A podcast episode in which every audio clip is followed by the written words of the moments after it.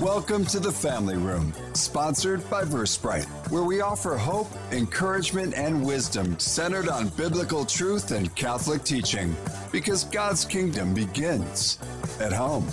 Now, welcome your hosts, Mari, John, and Craig, right here on AM 1160 The Quest, your Atlanta Catholic radio. As we step into the family room again this week, uh, we're going to do a, another one of our uh, banter shows between the guests here. And it's interesting because as we come out of Holy Week and, you know, the contemplation of what went on, what came to my mind, and I don't know how you, Mari, and John feel about it, because so many times the references where Christ died and there was this despair, there was this yearning for where to go, what's going on. And in two short days, you know, Mary Magdalene and others ran to the tomb and he wasn't there. Peter and John ran to the tomb and he wasn't there.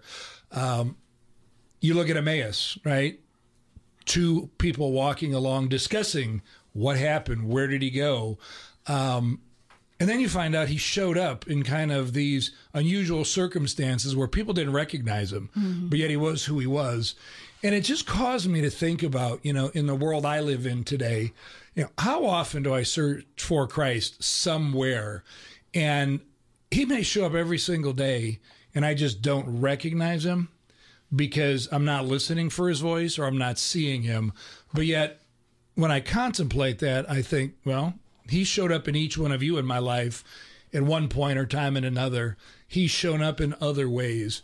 So I just wanted to throw it out there to talk about our own faith lives a little bit, how we seek God and maybe find Him in the most unusual ways. And I don't know, maybe we've got some stories that we can identify that makes some sense. So, as we enter into this, what are your thoughts?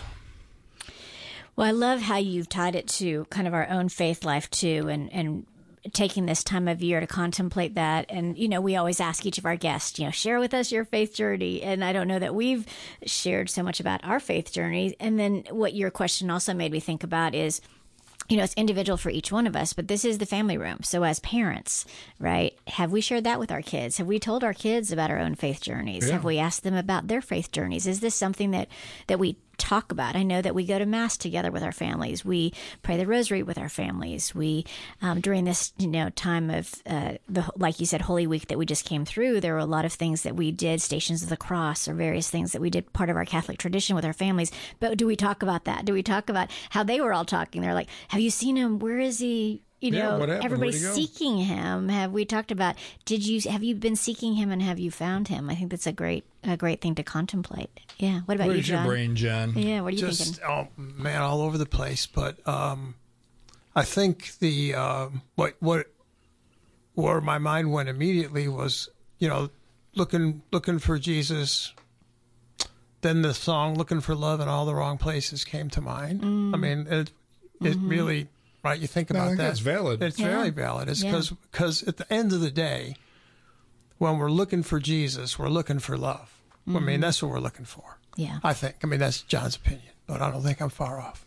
And and it's just we have an expectation.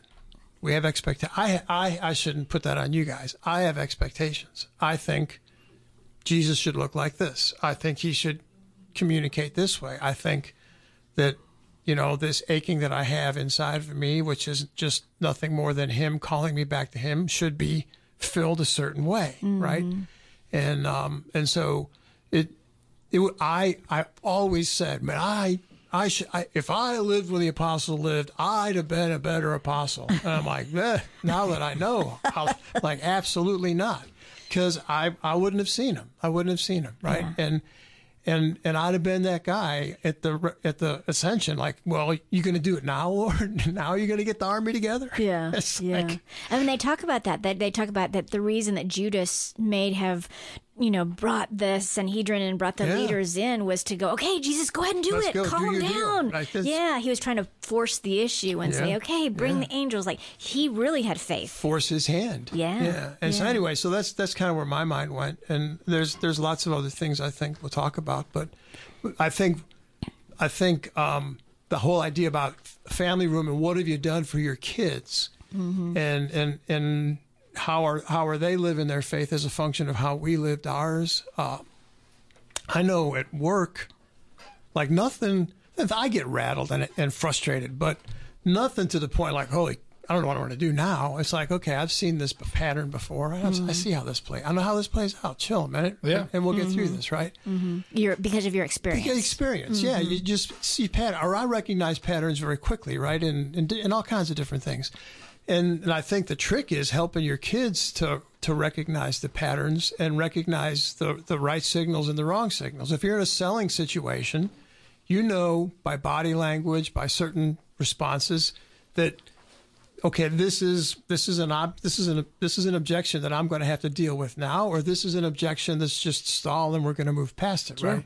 And so, how do you how do we help our kids understand when it's Jesus and when it's not, when mm-hmm. it's when you're looking for love in all the wrong places and when you're not. Mm-hmm. So that's that's my ADD moment. No, I mean I think, that, I think that's relevant because again, you mentioned it. The apostles, a lot of the Jews, and everybody had an expectation yeah. that the Savior was going to be of a certain kind, mm-hmm. and I think he blew everybody away with who he really was. So I think it's relevant because you know we all have a version of who Christ is, or we don't have a version because we're too blind because of right. other things. So, right. before we then, I guess, dive into our own maybe uh, faith story slash journeys, you, know, you, always open us in a prayer. Would you officially yeah, yeah, open us in a prayer? absolutely. In the name of the Father and the Son and the Holy Spirit. Amen. Amen. Heavenly Father, we thank you that we are fearfully and wonderfully made, and that we are created in your image, and that you are the constant pull in our minds and our hearts, whether we recognize it or not, that you are the one who calls us back every single day with the beautiful things, with the difficult things, with the trying things, and that the, the way you left us with your own body and blood, that we would, even if we fail in every other scenario, to recognize you, that we will always recognize you in the breaking of the bread, and mm-hmm. that we mm. will always make time for breaking of the bread. Father, we ask for your blessings and your grace and the downpouring of your Holy Spirit this time and and, and for always. In Jesus' name. Amen. Amen. In the name of the Father and the Son, Son and the Holy Spirit. Amen. Amen. So where do we go, guys? What's on your minds? Okay, so something John just said, and I think we've talked about this before, but John, you just said, you know, so how does that you know, in the family room, how does that happen for our children? And mm-hmm. so it mm-hmm. made me go back to, okay, how did it happen for each of us from our parents? Like, was there anything your parents did or didn't do that helped you to start to look for Jesus? You know, Craig, you said we start to look for him, or John, you said we start to look for love or to start to recognize him. Was there anything your parents did specifically that laid that foundation for you? And we may have talked about this a little Maybe, bit before. Yeah, you know, probably when we first started. I mean, for me, it was, it was, just interesting because I mean you always went to church, so it was mm-hmm. kind of a perfunctory move. You just did what you did. Mm-hmm. Um, for whatever reason, I think my heart was maybe open to it, but again, I did it my own way, which was just lazy and you know if something showed up, it showed up. But again, I think because my mother's involvement in the charismatic renewal that was very Holy Spirit driven, very mm. much Jesus, Jesus, Jesus. Um, she just had the conversations and she was involved. So to your point about just living the faith, mm-hmm. you know, she was involved in charismatic masses. She was involved in things.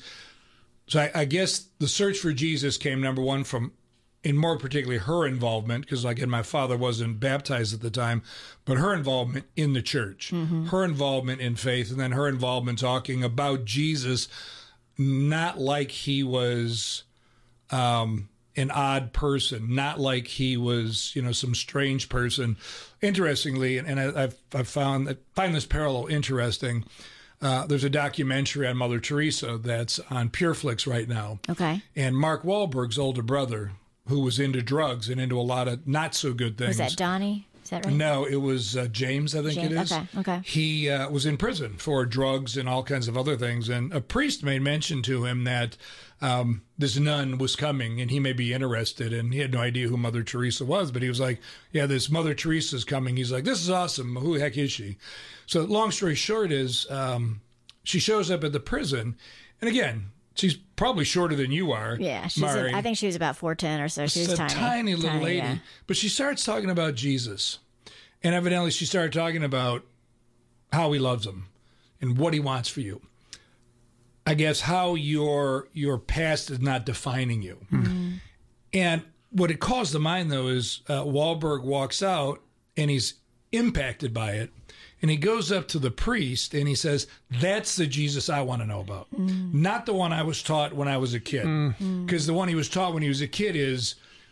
Everything you do, I'm keeping track of. You're wrong. You're going to hell, whatever. But he was like, "That's the Jesus I want to find." Yeah. And I think in my life, my mother talking about Jesus as a personal friend, savior, however you want to you want to uh, state it, um, made me a lot more interested in well, who the heck is that then? Yeah, he wasn't just up on the cross in the church that you went to on Sundays, but your mom brought him into your home as a as a personal real friend, as person, as yeah. somebody Yep. to talk to. Yep. Yeah, yeah. Yep. How about for you, John? I think it was um, my parents certainly lived the life and, and held the standards, but probably the the person who gave me the insights was my grandmother. And um, she had a very difficult life. Um, grew up on a farm. I kind of wish that they kept the farm because where the farm was in Chicago was very, very like it's great real estate right now. Like Rig- how- like Wrigley Field is right there down No, there. no, South Side. We're South Siders. But um, but anyway, sorry for that. But um, but um, her parents were immigrants and and but and farmers, just salt of the earth people. Um, but and she had two sisters. Uh, one one married a doctor, one married a vice president of Jewel Paint. So they all kind of like made it. And Graham The married- American Dream kind of thing. yeah, and- and Graham married my grandfather, who was a contractor, and and like I never met him. I'm told he had a really good sense of humor. He could do anything. All the neighbors told me how great my grandfather was. Anyway, but they lost a child. Um, she was, I think, seven years old, and she Oh, passed wow. away. And then they lost their house during the depression, and just all kinds of things. But there was a calm faith or, about her, like in two things: the Sacred Heart and the Blessed Mother and um, and whenever I would struggle with homework, with a project, whatever, she'd be like, "Did you take time to pray?" And I mean, I'm sure I didn't think precisely this thought in the third grade or fifth grade. It's like, woman, I can't get it done now with all the time that I have. So how is five? You know, how is taking time out of this actually going to work?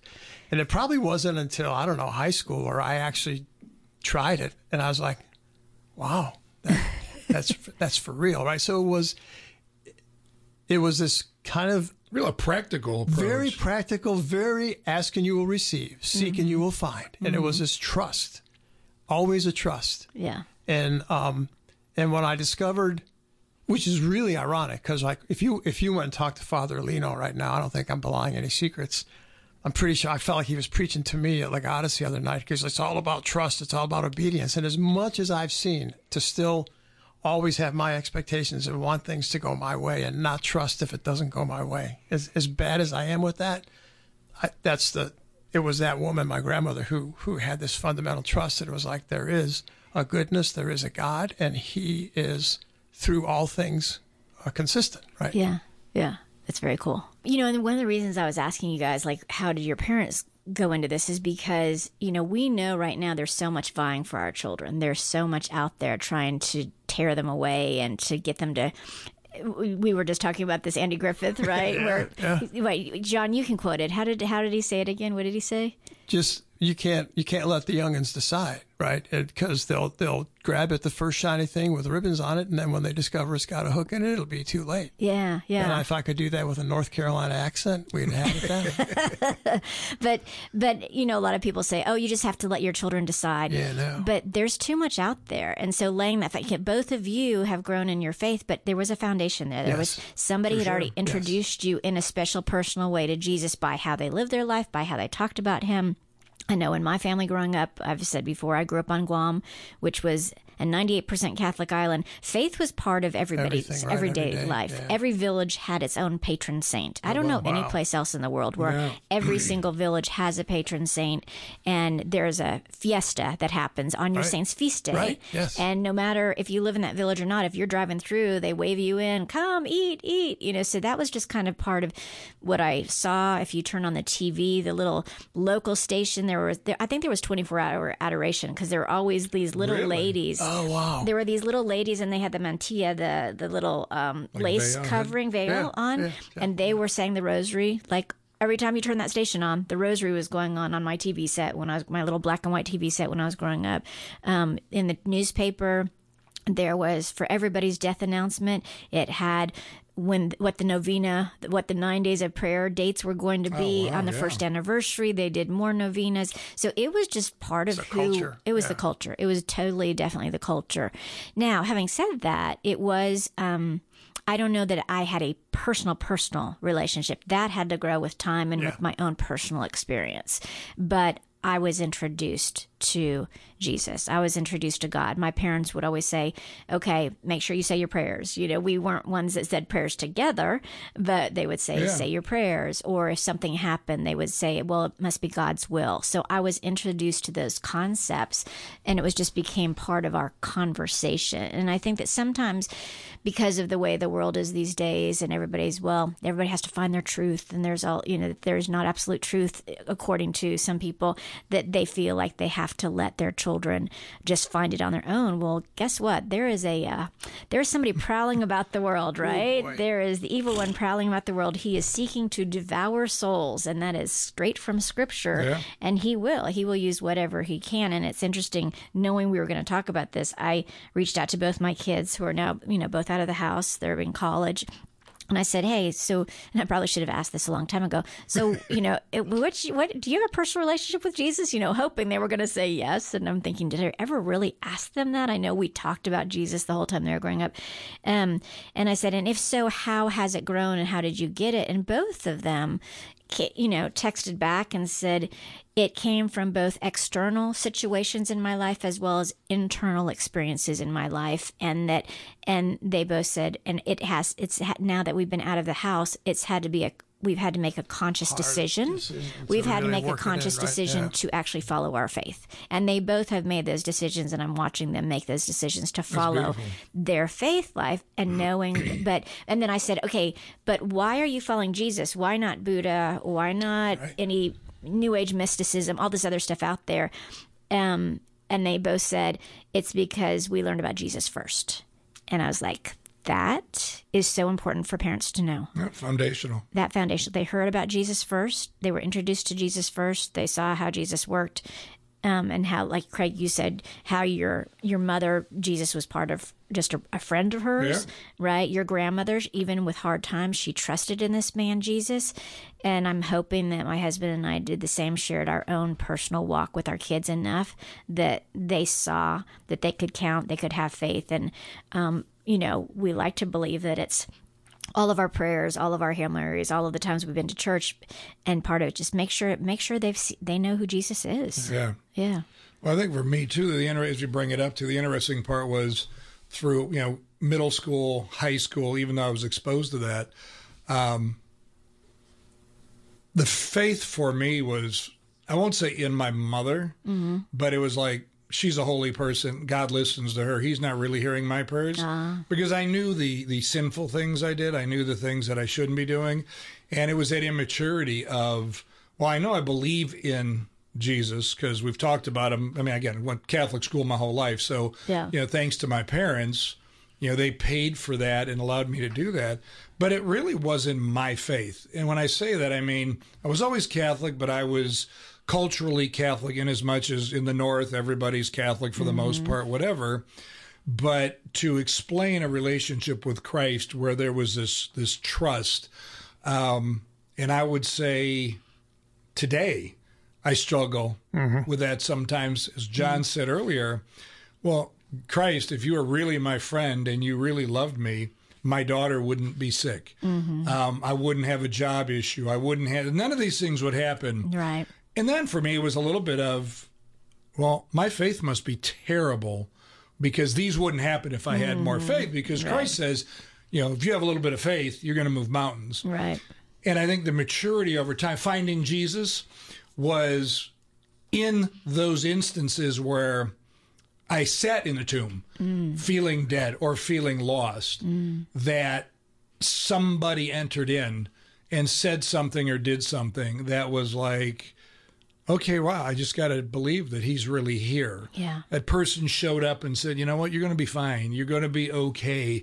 And then after the fact, I recognize, well, that was Jesus. You know, the random phone call from my mother, from a friend that says, I was just thinking about you. Yeah. Just the idea that somebody reached out, touched my life by caring, could let me sit back and go, oh, God, that was you. Yeah. So you said something that I never thought about until you said it. It's like if you had faith the size of a mustard seed, you would move mountains. Correct. All right, so let's just peel that onion back a little bit. He didn't say if you had faith the size of a mustard seed, life will be a carnival. You will move delightful objects. You will get in really wonderful cars and go wherever you want. He said you will move mountains. Have you ever mm-hmm. tried to move a mountain? I don't even want to walk a whopping It's- around them. I uh, mean, yeah, it's too I, much I don't work like and climbing effort. them, but I mean, so I don't like yard it work. almost I, I, until you said that, it he's saying there's going to be mountains, Yeah. right? Yeah. So like the whole thing about make fill in the valleys, make straight the, the path. the path, yeah. right? So it's like there's going to be mountains. straight the so, highways for God. Sorry. Yeah, Yeah. I can't Yeah, get yeah. it right. It's Yeah, from yeah. Advent, so that was a while ago. but um, but it's like when you said that, and it, it makes me think that Mari, you said, "Hey, look, there's somebody prowling about this.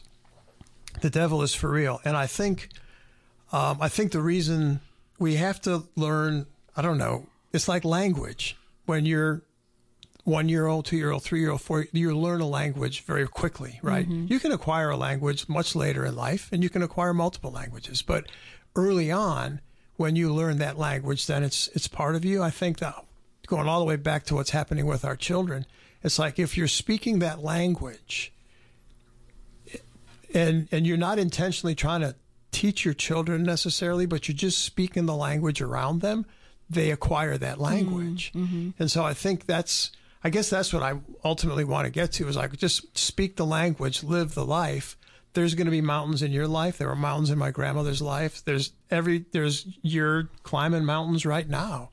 And um and but the language that we learned is the one that ultimately sustains us because there's just so much perversion of the truth right now and it's real easy to get sucked in. The devil if you can get angry and with somebody and and and get some good a good head of hate going over a righteous concept devil's happy right devil's ha- doesn't care what you're hating about just hate please just hate right Yeah.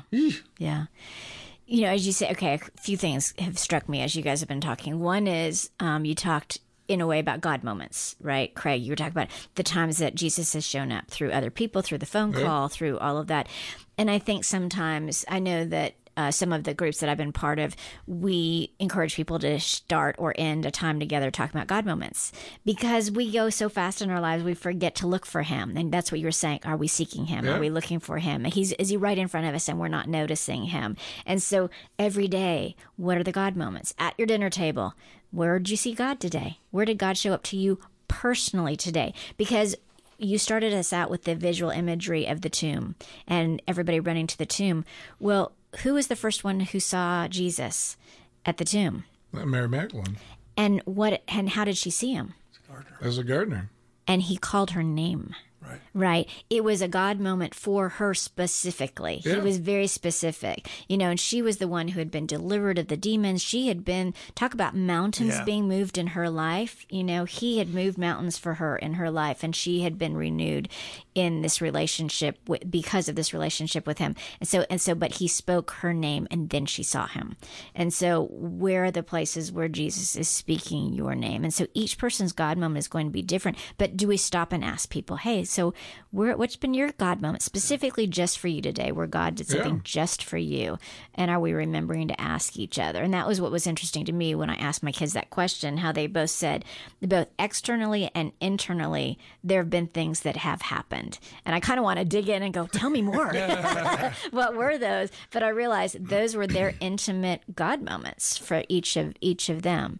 Um, and I think that's and then when you're talking about speaking the language, you know, it, it's so interesting how, especially as Catholics, we have a different language than our Protestant brothers and sisters. And I know that when I came to the United States and I went off to college, I, I went to college in the, in the South, and there were a lot of evangelical Christians, and I didn't speak the language. I can speak it now. I can, I can totally speak it now. I learned to become bilingual, but I did not speak it. So I didn't know the answer to the questions. Like the very first question, they say, how, why, why are you going to heaven?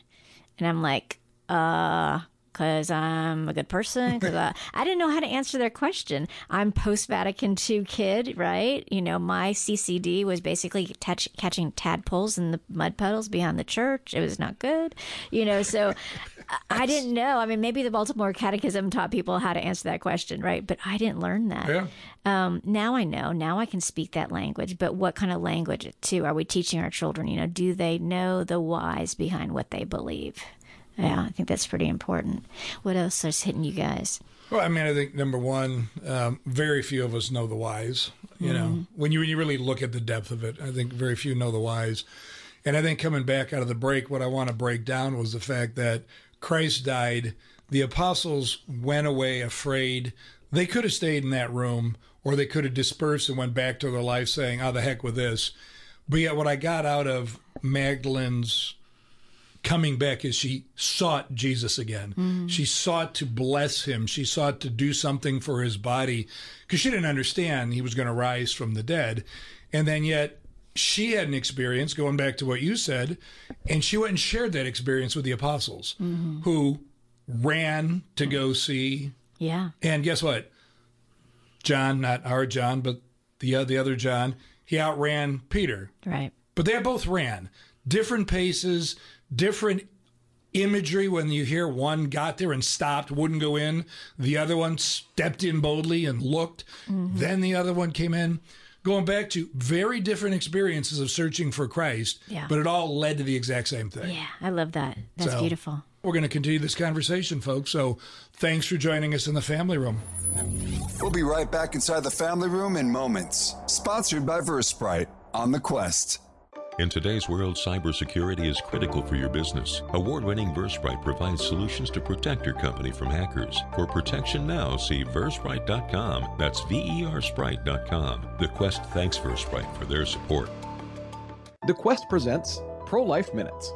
Healthcare providers should care about health, right? Why then has Planned Parenthood's actual women's healthcare services dropped over 72% in the last 10 years? Abortion is not healthcare, abortion kills. Planned Parenthood is the largest abortion provider in the United States, with 700 abortion facilities, and in the 2019 fiscal year, they ended 345,672 innocent American lives. This is an increase of 13,000 in the last year and 25,000 over the last two years. To put that in context, that is about half the population of Washington, D.C. Why then does the United States government continue to send the millions of taxpayer dollars in funding and grants year after year?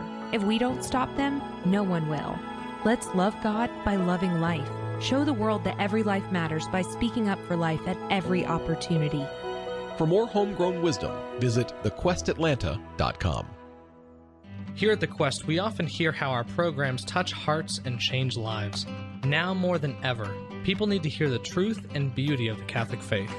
As a 100% listener supported station, The Quest relies on monthly donations to stay on the air. Please consider making a monthly donation to The Quest and help us continue to provide inspiring Catholic programming. Monthly donors are the lifeblood of the station. Visit thequestatlanta.com to donate. Thank you for your support.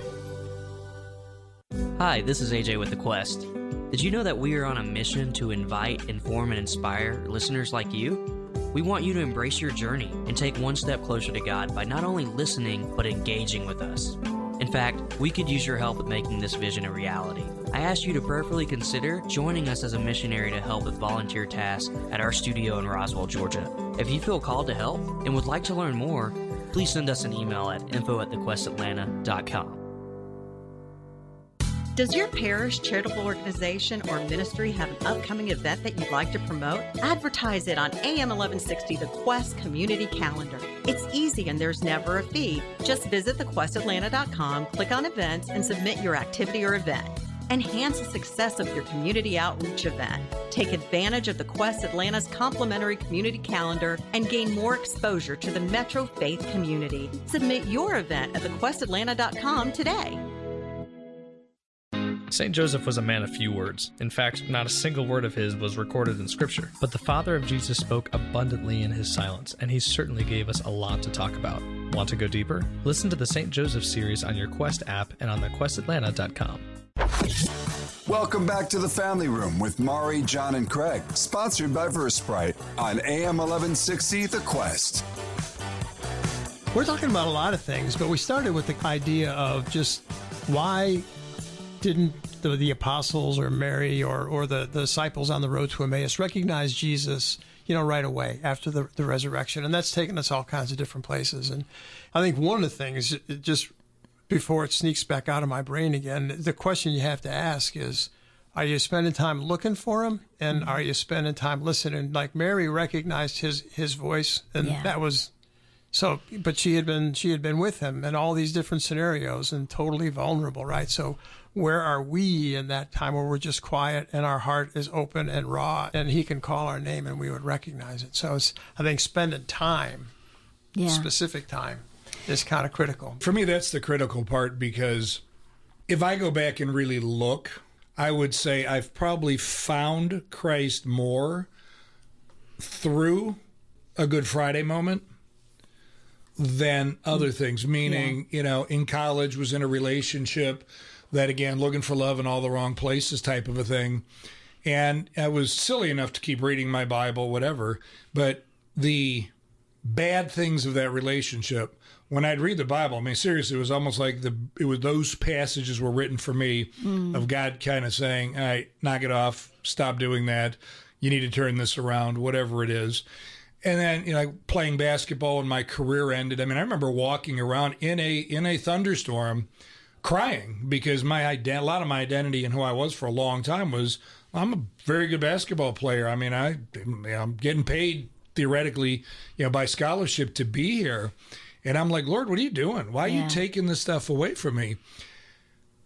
But it was in those moments of what in the world and having a conversation. Like really, you talk. You, we we talked about at the break about you know how do we share our faith with our kids, and oftentimes we're afraid to be vulnerable with our spouses. How are we vulnerable with our kids that said, "Look, at I may sound like I'm really strong in my faith, but I've had these major moments where I was like." Like Mother Teresa, mm-hmm. you know, Lord, where are you in these moments? Lord, where I don't hear you anymore. Mm-hmm. And for me, going back to that comment about Mary Magdalene, she ran to the tomb to go find him. Yeah.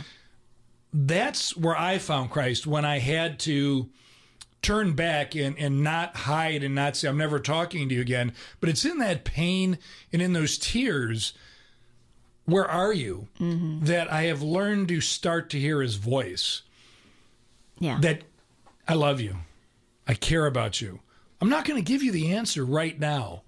Just keep coming to find me. Keep seeking me. Keep that built that relationship going back to how did I develop a relationship?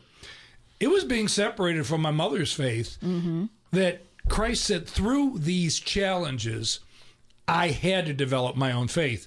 And it's still developing, trust me. I'm not there yet, but it's still this journey of God, what am I going to do? Mm-hmm. Where am I going to go? Mm-hmm.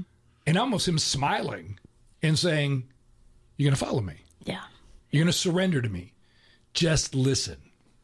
So that's kind of where mine has gone or come from. Yeah, I think you gave us beautiful imagery for that too when you mentioned they were in the tomb.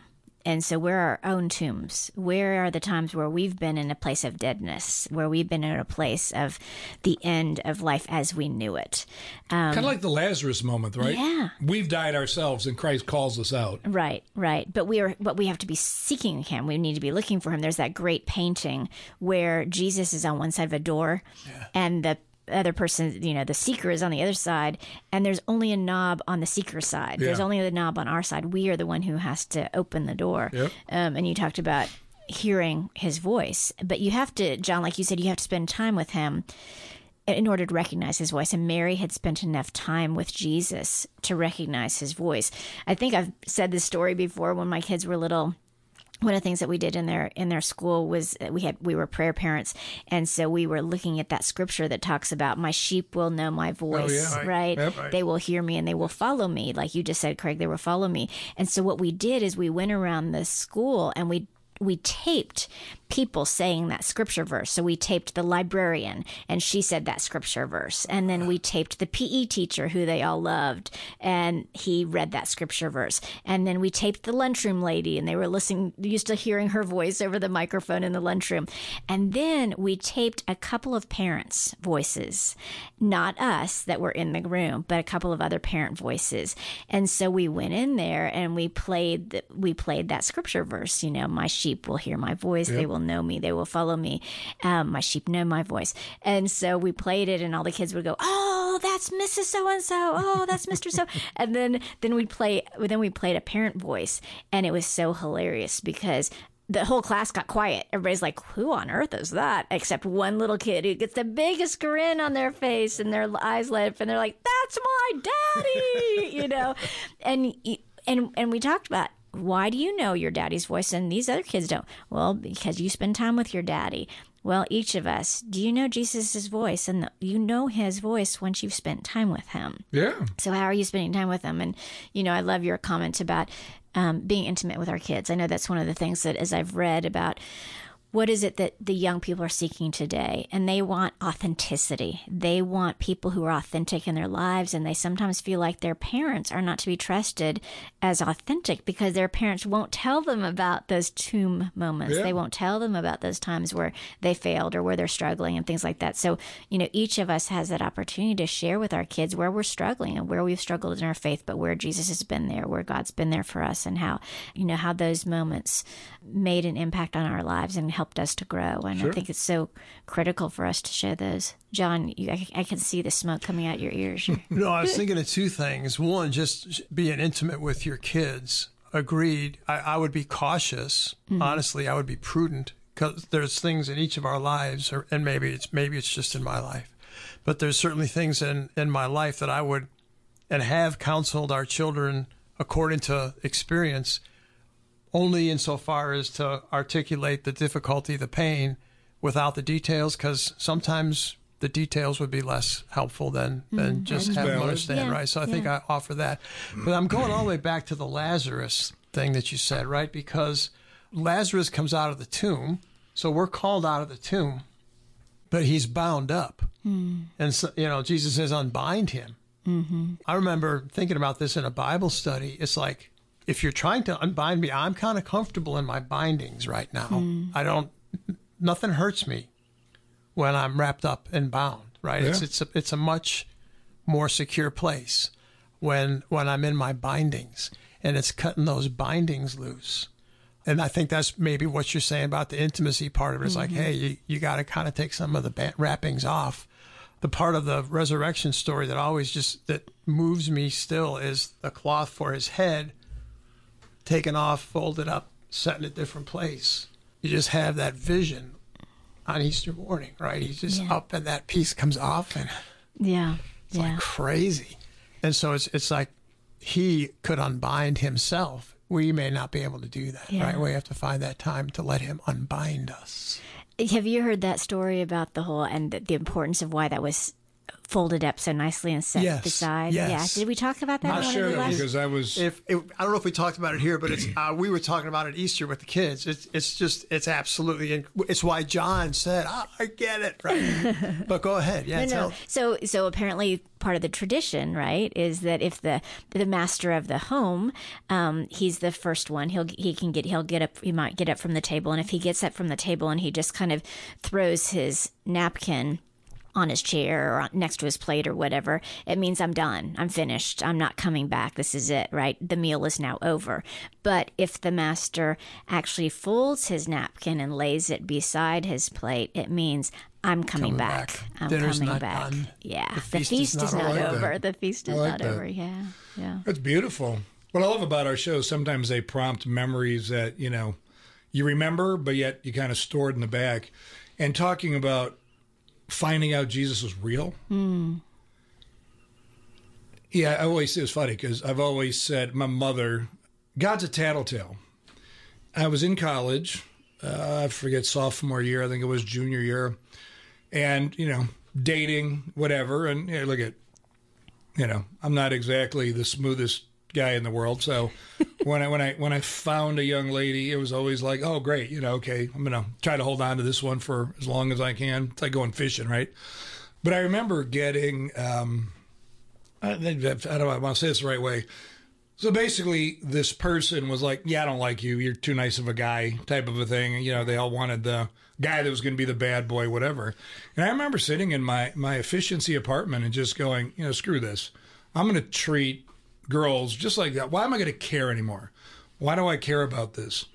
And this is a true. This is a true story, folks. So you know, I can validate it. My mother doesn't remember it because she's 94, but I can I can validate its truth. I got a phone call in my apartment, like no more than 10, 15 minutes after I had that thought of, I'm going to stop caring. And it was my mother. And she says, Hey, what's going on? How are you? I said, Oh, nothing, just, you know, in my apartment. I'm fine. She goes, No, really, how are you? I said, Well, I'm fine. Everything's going great, whatever, whatever. And she says, Nah, I don't believe you. I'm like, Okay. She said, I was just in my prayer room. I was prompted to pray for you. And she said, If Jesus can hang on a cross and not quit caring about you, despite what you've done, how can you think about not caring about people? Oh my gosh. Wow.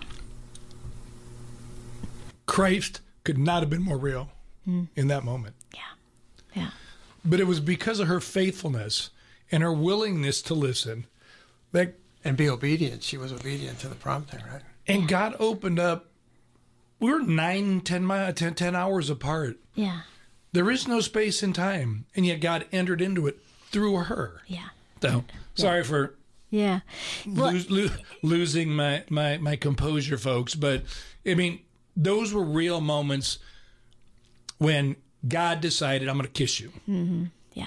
I'm going to hug you, and I'm going to teach you." It's painful, Yeah. but I know what that pain was like because, yeah, I could have wanted to quit caring too, but I chose not to. Right. Right. So, apologies, folks. There's so much in that story, though. First of all, telling your kids that story, your kids hearing that story, your kids seeing the impact it had on your life. So powerful, you know, so powerful. And then the other piece, right? You've got to, well, for all of us parents out here, don't ever stop praying. Don't ever stop praying. Mm-hmm. Keep those lines open because God will reveal when your kids do need and they need a word from you whoever might be. Um, but but the other piece of this too, and this is where I think this these days we've gotten in in the way of this. We don't want our kids to go through hard things. We don't want them to be uncomfortable, right? very and and time in college, time on your own as a young person, loneliness, um, sadness, that's all part of the journey. And you had to go through that part of the journey to feel the love of God in your life at that 100%. moment, right? If you were having so much fun, if you were out partying, if you were surrounded and everything had been taken care of you, you would not have experienced God to the degree that you experienced God. Like we said, Mary Magdalene, she went running after Jesus and she recognized him right away and she's probably the the of the of the disciples that we know of as we learn the stories of all of the disciples who were there with Jesus daily. She probably had the hardest life that we know about, Yeah. right? beforehand. And so you can see what she came through. So do we allow our kids to experience hard stuff? You know, I know for me, we you know, we talked about how did our parents kind of set a stage for us, but then how did it start to become real for us? And I know for me, um, Jesus became more real to me um, when I was 23 and my mom was diagnosed with cancer, and I became her caregiver. My dad was out of the country, my sister was off in college, and um, before I went to become her full time caregiver and quit my job and everything, a amazing man who was my boss at the time. Once again, God ordained so many beautiful relationships. He sent me to a Cursillo. And so I went to a weekend where I met Jesus Wow. smack dab strong. And I'd never heard people talk about their personal relationships. I had never heard Catholic people, I'd Yeah. never heard Catholic people talk about these things and each of the stories at the Cursillo, which is a lot like what chirp is for those of you going through chirp today and all or welcome i think it's called now um, hearing people's really tough stories and yet seeing the hope and the joy and the 24 hour relationship that they had with jesus changed my life. And at 23 and i'm so thankful uh, so i'm going to cry now so uh, at 23 you know he entered into my life in such a profound way and made himself so real to me through these other people who were willing to share really hard things. Um, and he and god knew i was going to be walking through hard things and walking through hard things with my family and walking through hard things then just as a young adult. Um, and he made it so that i would know that he was there. And that's when my own um, my own running after him started. And it's That's not awesome. stopped yet. And it's not and he has been ever faithful yeah It's wonderful. We've been together for two years doing this, and it's the first time I heard the story. So, John, come on, you got to have a story to share. It's I have there's a million. I went through formation for seven years, right? So I considered um, the priesthood as a vocation for seven years, and and and, and that you get you're really well formed, right? There's a lot of opportunities that um they're, actually they're all available now. Well, probably less for the for the laity at the time, but um, but I was I was classic John. I mean, if you talk to my teachers in grammar school, probably you talk to Barb, she'll tell you, you know, John just gets in the zone and he just goes, right? And I go. And and I was in the zone for a lot of that formation and then I would go on these retreats and there would be guys having these profound moments in adoration and stuff like that and I'm like, good for you. Good for you, bro. I just not there. Just not seeing it, not feeling it. It wasn't like God was far away. I had certainly a wonderful life, but there was I'm like, I don't know how all that works. I it's good for you. Maybe it's real. Maybe maybe you're just I don't know. Right? It was very hard.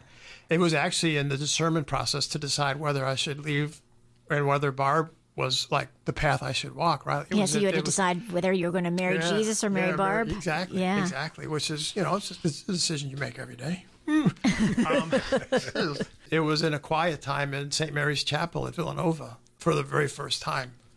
He was there. I could smell.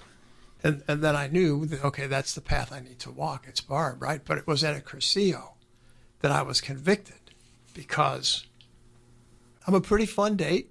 I think people who I tell you, wouldn't know, and that's what I want to know, John. I, I, people tell you, no, I mean, like they say, John's enjoyable. He's fun. That was a fun date, and I can, you know, do and be enjoyable. And that's and God at Cursillo, it, it and you know that last part, he's like, man, we, you you're a great date, John. You're a great date. When when are we going to stop dating and get into a serious relationship? When are you going to make a commitment to me? Yeah. And um, that was the moment. It was. Wow. That's when the prayer chair started. Well, do me a favor because that's all I'm thinking about. You know, the excitement you talk about getting up at ungodly hours in the morning to sit in your prayer chair Yeah. to be with Jesus. Talk a little bit about that though, because you know we keep talking about spending time being committed. Talk about your prayer chair, and frankly, talk about how you really heartfelt feel about that. Um, it was really hard to do that because I'm I'm way ADD. If you go back and when you're listening to this podcast, you'll listen to kind of how I've been talking for the last hour. And you're like, yeah, he's all over the place. But, um, but That's what makes you a fun date. that's right. It's never boring. Um, but um, to, just to get a few minutes of quiet time was hard in the beginning. But at the Cursillo, that's where I made the commitment. And um, I will tell you, God is so faithful. Um, the minute I moved in that direction in a prayer chair, boom, He was there. Oh wow. Um, and and it's different now, uh, whatever it is, oh, thirty, almost thirty years later, I guess. But um, but he was he was there to me. Um, in the beginning, now even, it's I would love to tell you how great a sacrifice it is to get up at that hour. I get up at three thirty or four o'clock, four thirty, depending on the day, what the schedule looks like. But um, pretty much four thirty every morning now, and I'm I have a cup of coffee with Jesus. It's it's that simple. It's just that simple. Um, I have I've never been in my prayer chair and thought that even in the driest times he was there. There have been some truly rewarding times and there have been some really difficult times and there have been times honestly where I got out of the chair and I was on my knees on the ground and I was just like lost, but he was there. So do you just listen to him when you're sitting there? So I, I got to warm up a little bit. Usually, I, I try to take a few minutes to be quiet, and then I'll read um, scripture. Usually, um, and and then I have a candle burning, and I just be quiet and try to listen. It's really hard for me. So when I when I have a hard time listening, I take something that I learned in. I've always journaled. I've journaled in high school and had more on and off a little bit, but uh, typically a pretty steady journal writer, and um, and and so when I have a hard time, or I'm really all over the place, I'll just start writing in the journal. When Barb and I did um, marriage encounter, right? They tell you the hot pen, um, and hot pen is just like, just write whatever, just write, just start writing whatever comes to your mind. You know, da da da da da da. You know. Ants and pants rhyme, Well, you know, so whatever it is, and and you just write, and uh, and I haven't had to do that, uh, and and that's been a really powerful tool for me because if you go back and read my journals, please don't, um, but if you go back and read them, you will see questions and then you'll see answers, and it's and it's John. Here's the deal, and and it really is it's it's like an answer, yeah. and, and you say, well, that's just you. Now, if it was me, it'd be way more messed up than was. no, because I know what I want and I know what he wants, and and you know, Father Mike Schmitz says it. That's the that's the foundation of sin. I know what you want, Lord, and I know what I want. And I'm going to do what I want, mm-hmm. right? And so, anyway, so that's that that that quiet time is is super super important for me because I'm a restless person. I am a very mm-hmm. restless person. Barb, why can't you just sit down and you know, and just watch TV? Can you just sit down for five minutes? No, I can't. I'm a restless soul. And so having that quiet time is really important. That's great. I'm so glad you asked that because I think as I l- listen, think back to how we started this conversation and just the importance of it is, you know, each of us is seeking. Each of us is seeking, and Christ wants to be found. He's ready for us. He's ready. He wants to. To he wants us to understand and know his voice. He wants us to seek after him, but he will answer in whatever way we each personally need right? And he will offer you opportunity to build that relationship deeper based on what you need. And he knew for you, he needed you to get, sit still. Sit still, you know? and you need to come quick. He he Yeah. knows I'm an impatient guy. Yeah, yeah.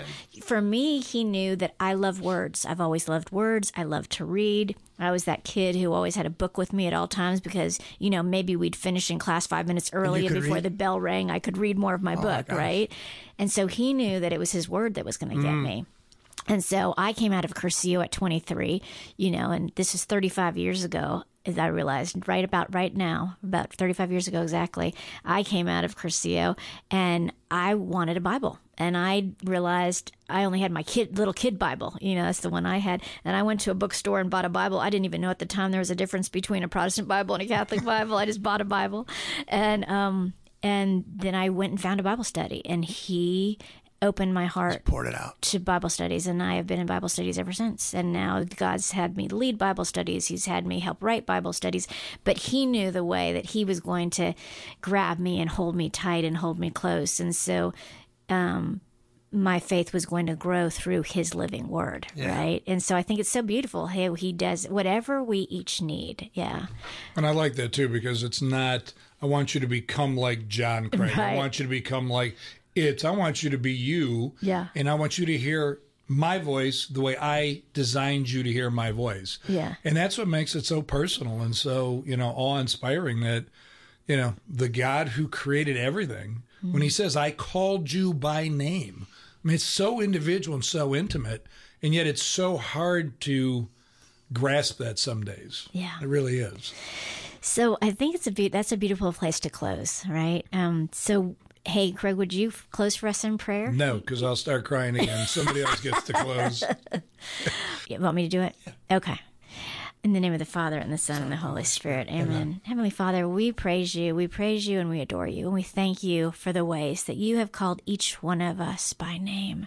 And Lord, as we pray, we pray for each one of the people listening right now that you would call them by name, that you would call them just as Jesus called Mary outside the tomb. You would call them by name and that they would hear your voice and that they would know that you are calling them into a personal relationship with them and a relationship that they are going to be um, just so seeking after and a relationship that they are be, going to be so excited to share with others, especially other people in their family, their children, um, young or old.